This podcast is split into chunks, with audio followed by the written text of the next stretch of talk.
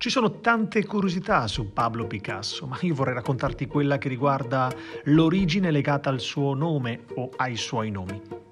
Come era tradizione allora in Spagna, ma penso che si faccia anche oggi, ai giorni nostri, alla nascita di un bambino si usava mettere una infinità di nomi, a volte legati anche e soprattutto alla devozione religiosa. Questa singolare usanza non fu evitata per il piccolo Pablo, al quale furono aggiunti anche i seguenti nomi Diego, José, Francisco de Paula, Juan,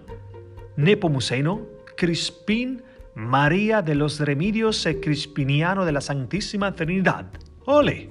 Per quanto riguarda poi il celebre cognome artistico che tutti conosciamo, il giovane artista Pablo lo scelse in seguito per una forte ammirazione verso la madre Maria Picasso, che per lui era un punto di riferimento, e da lei ereditò anche una certa inquietudine e una grande fierezza, parti importanti del suo carattere di uomo e di artista, facendo così, con questa scelta, decadere il nome del padre e per sempre Pablo